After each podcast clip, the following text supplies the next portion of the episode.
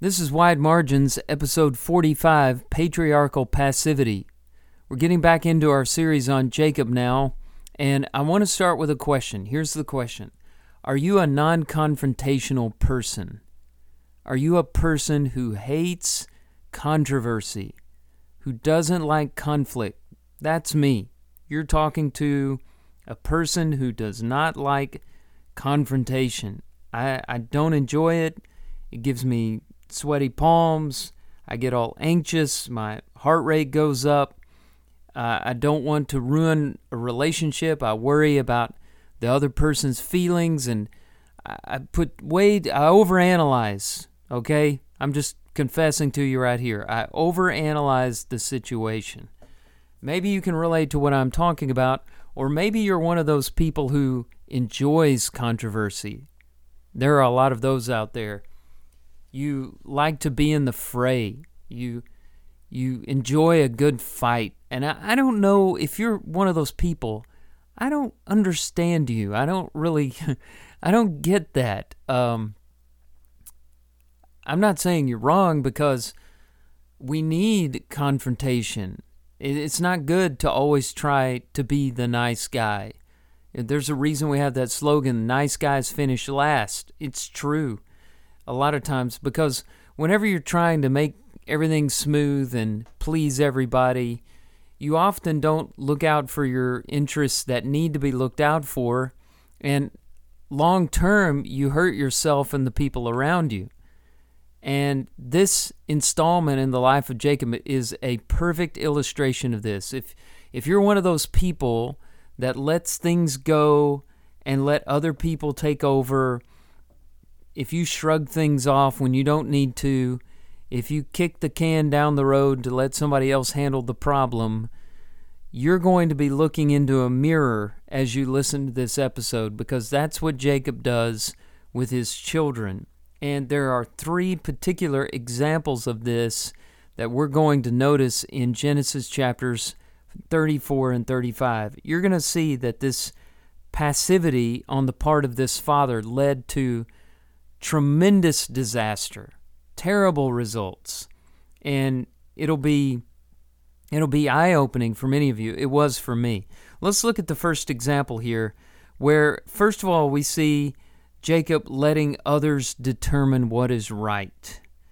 Jacob is on his way back home to Beersheba, where his mother and father live, and on the way he buys property in a place called Shechem, and he settles down there for a while. And that's how chapter thirty-three of Genesis ends. And when we come to chapter thirty-four, his daughter, his only daughter, Dinah, the seventh child of Leah, was violated by a local prince there in Shechem. This prince, by the way, this is a little confusing. The prince is referred to as Shechem, and the place is referred to as Shechem. Let's read the first few verses. Now Dinah, the daughter of Leah, whom she had borne to Jacob, went out to see the women of the land. And when Shechem the son of Hamor the Hivite, the prince of the land, saw her, he seized her and lay with her and humiliated her. And his soul was drawn to Dinah, the daughter of Jacob. He loved the young woman and spoke tenderly to her. So Shechem spoke to his father Hamor, saying, "Get me this girl for my wife." Dinah was probably a teenager when all of this happened. The term girl that is used in verse four is usually used of adolescence. Her excursion to see the women of the land may have been an act of rebellion against her father. She probably was not where she should have been when all of this happened. But stunningly, when her father heard the news about all of this, Moses tells us that he held his peace. In other words, he said nothing, and he did nothing. But his sons weren't satisfied with their father's passive approach. They came into the field as soon as they had heard, according to verse seven. You'll notice they didn't hear the news from their father. They just heard the rumor about it. Everybody was talking about it. And so they're not very happy about it. And this prince, who is referred to as Shechem, he wants to marry Dinah, and he tries to enter into negotiation with her brothers. Notice, not Jacob, he's not involved in this at all. And he asks the brothers to name a bride price and a gift.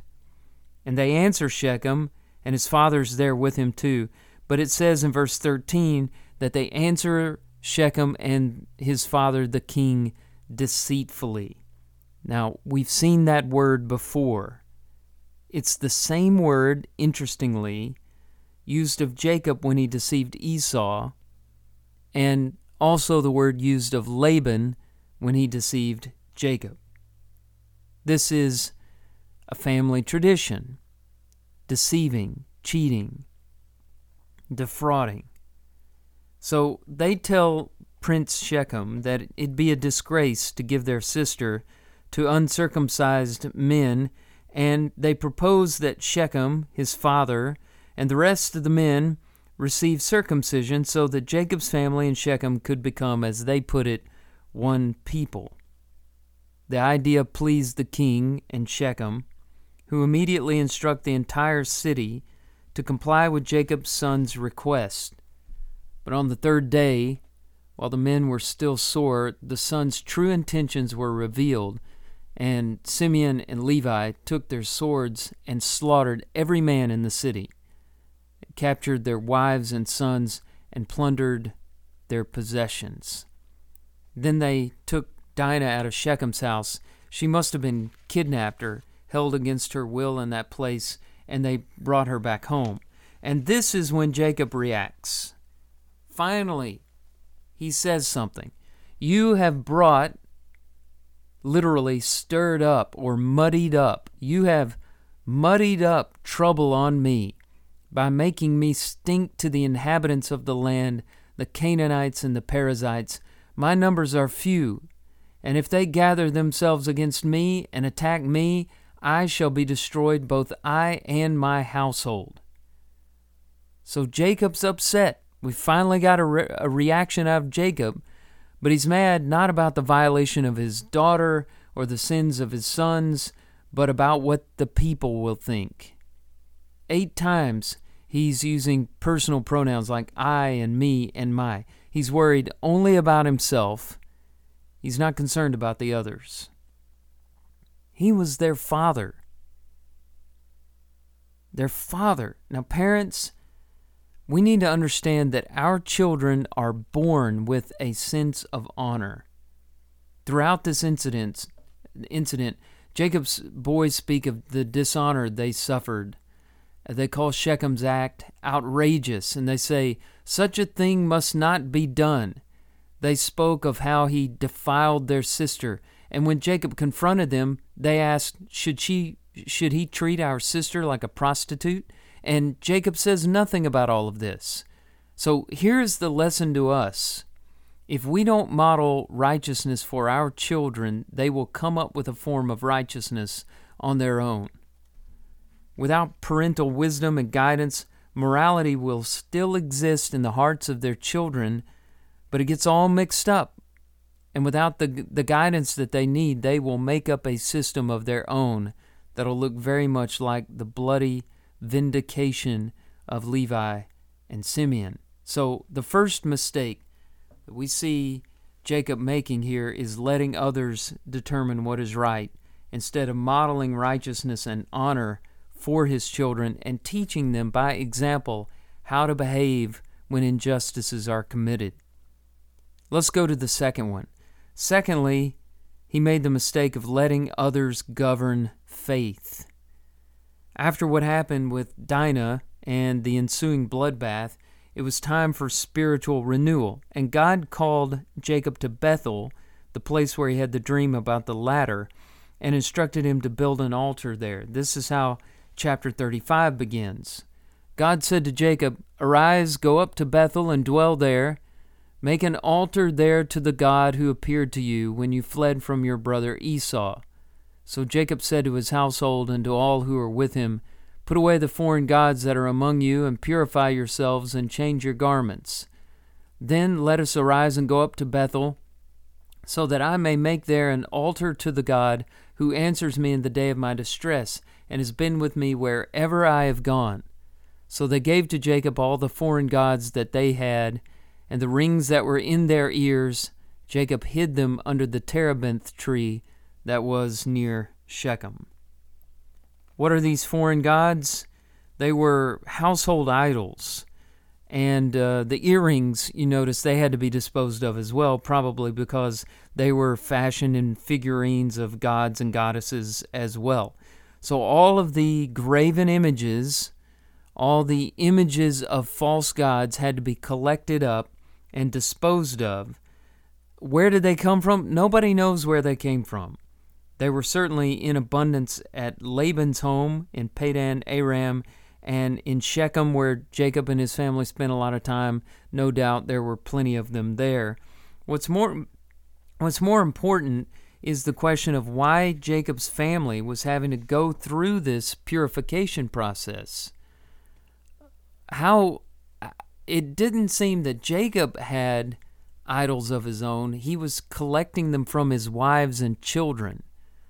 Now, wasn't this the patriarchal age? Wasn't this the time when fathers were supposed to be leading their houses?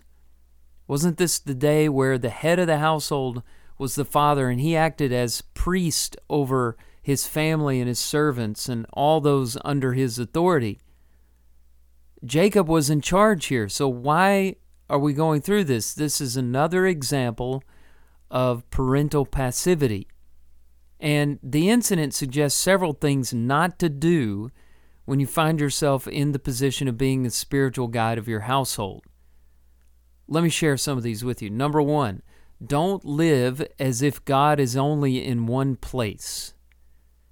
Jacob feels the need to purge his household of these false gods because he has been called to Bethel, which is a place meaning the house of God. He doesn't want to go to Bethel Um, defiled by these household idols. Does he not recognize that God is omnipresent? He is everywhere all at once. Like David said, where can you flee from his presence? He couldn't get away from God, but he's acting as if we better clean up our act before we go down to Bethel. Same attitude that you have from people who act one way on Sunday and then Monday through Saturday act a totally different way, as if God's not watching all the time, that he lives in the church building or something ridiculous like that. God is everywhere. Don't act like he only lives in one place. Number two, don't come to God only in times of distress. The purging of Jacob's house falls on the heels of this scandal that occurred in Shechem. And now Jacob's all the all of the sudden interested in purification. Let's do something to cleanse us of Dinah's violation, of Simeon and Levi's violence. Let, let's get a fresh start. And it seems like it has been a while since Jacob has done anything like this. He's treating God as if he were a fire escape. Don't do that. Don't go to God only in times of distress and trial. Don't be like the men lost in the Gulf during a ferocious storm, and one began to pray, and he was soon interrupted by the other who said, "John, be careful that you don't promise too much. Land's in sight." These men were using prayer as a fire escape. Don't don't be like that, where you you only go to God in times of distress. Some people never call on God unless they're in trouble. And then when he doesn't answer them in the affirmative, they're ready to turn their backs on him and give up and say, well, I guess he doesn't exist. Listen to what God said through Zechariah. As I called, and they would not hear, so they called, and I would not hear. Zechariah chapter seven, verse thirteen. Number three, another thing this incident suggests is don't allow rivals to God into your home. Jacob should have stopped these household gods at the front door. The Bible describes God as a God of glory. Glory is difficult to define. It has something to do with beauty and splendor. And when we glorify God, we find God to be our utmost joy and highest praise. That's a general description, but It's the best way I can think of to describe what it means to give God glory. And God is jealous with his glory. Uh, now that that's a difficult thing, because we know as humans we're not supposed to be jealous. And yet the scriptures call God a jealous God. The term that is used for God's jealousy is a different term than what is used of human jealousy. The word jealous, as it is applied to humans, is never used in connection with God. And the jealousy of God means he tolerates no rivals, he alone is to be worshipped, and he demonstrates his intolerance of infidelity by punishing sin. So you can see this jealousy in the first and second commandments. You shall have no other gods before me. You shall not make for yourself a carved image or any likeness of anything that is in heaven above, or that is in the earth beneath, or that is in the water under the earth. You shall not bow down to them or serve them, for I, the Lord your God, am a jealous God. That's Exodus twenty-three and five, three through five. It's also a key theme throughout the book of Isaiah. The Lord of hosts has purposed it to defile the pompous pride of all glory, to dishonor all the honored of the earth. That's Isaiah twenty-three, verse nine. Here's Isaiah forty-two, verse eight. I am the Lord, that is my name. My glory I give to no other, nor my praise to carved idols. And then the key verse of Isaiah forty-eight is verse eleven, which says, For my own sake, for my own sake I do it. For how should my name be profaned? My glory I will not give to another.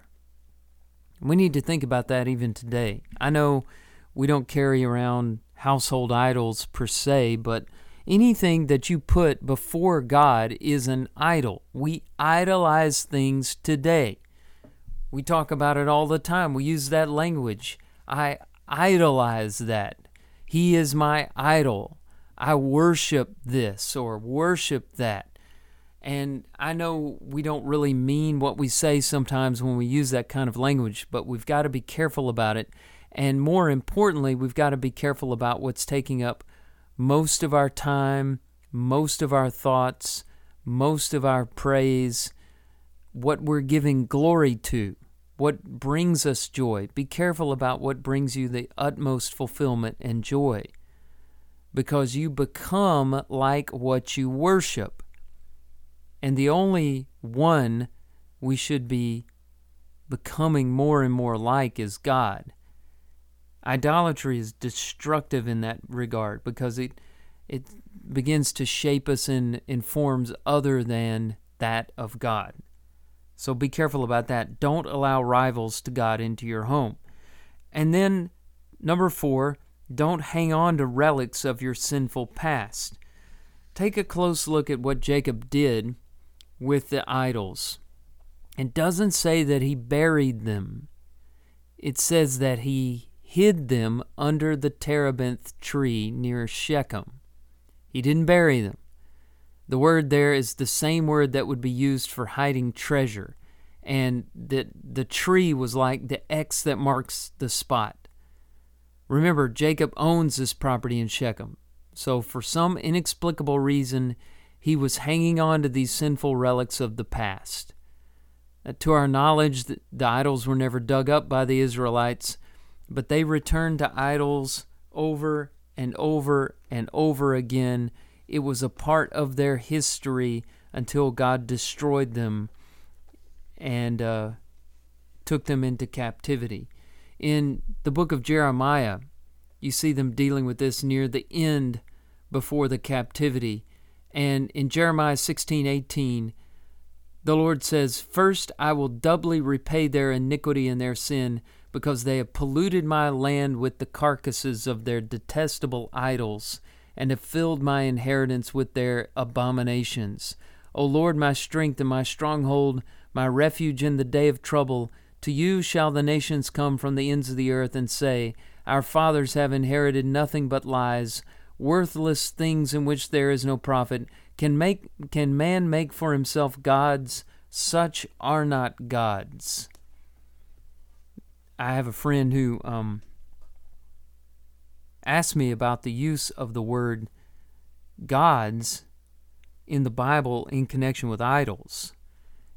And uh, it it can be confusing because you think about it, why why are they called gods? Well, they're perceived to be gods by others. They're not truly regarded as gods, and that last line, I think, is a good example of that, where Jeremiah uses the word as the idol worshippers use it first. Can man make for himself gods? And then denies that they should rightfully be called gods in the next line, such are not gods. I think that's an explanation of how the word is used in the Bible when it's lower case. They're not really gods. Nobody really believes that. So we have to be careful and not hang on to relics of our past, because if we don't bury them and do away with them totally, they will follow us, as that example from Jeremiah shows, for many, many years throughout many generations after us. Closets are not good enough for skeletons. Bones belong in a grave. And if you have a sinful past, repent, change, turn your back on it. Don't look back. Don't just hide it and place an X on the spot so you can get back to it anytime you want to. Leave it for good. That's the way you set the course for faith in the true God in your home. One last example.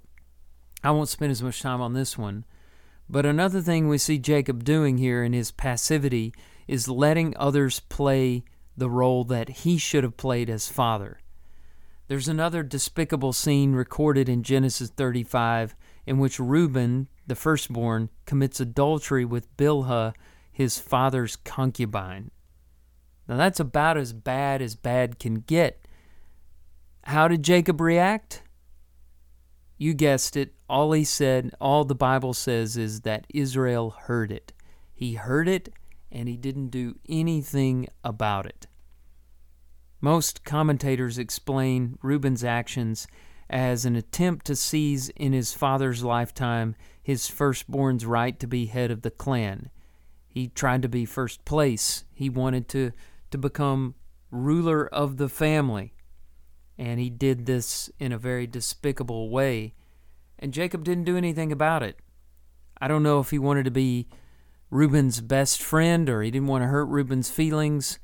If that's the case, parents, your kids don't need a pal. They don't need a buddy from you. They need parents.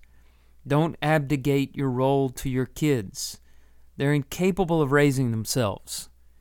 You throw a kid outside in the outside world for just a few hours and they'll probably die. I mean, that, that's the way I think of it. If you put a toddler outside, how long will it take before he perishes? Not very long. That's that's why they need us.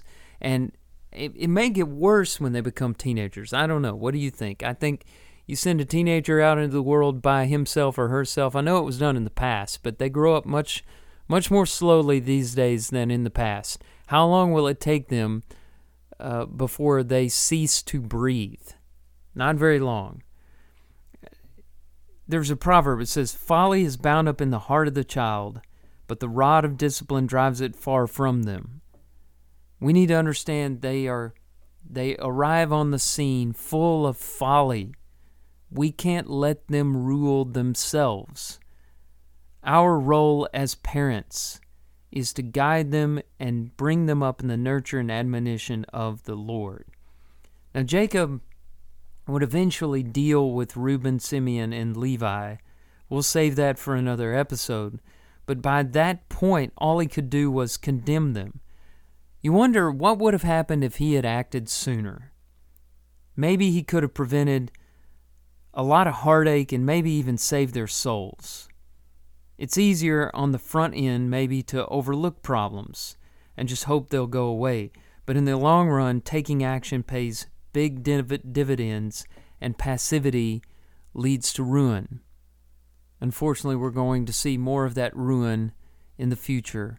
But we also see a glimmer of hope in the story of Jacob. So keep listening next time on Wide Margins.